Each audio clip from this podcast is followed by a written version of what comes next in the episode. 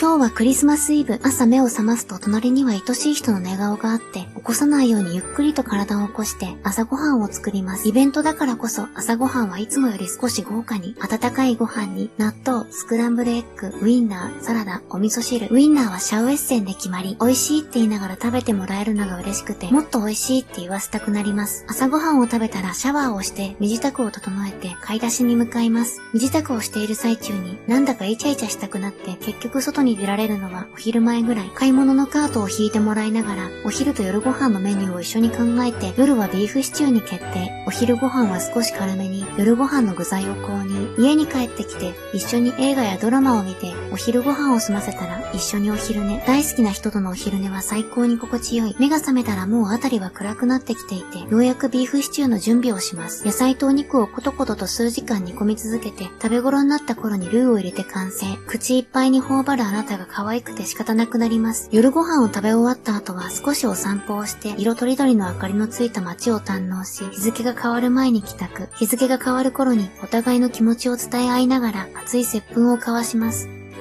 これが私の理想のクリスマスイブ。皆様にもたくさんの幸せが訪れますように。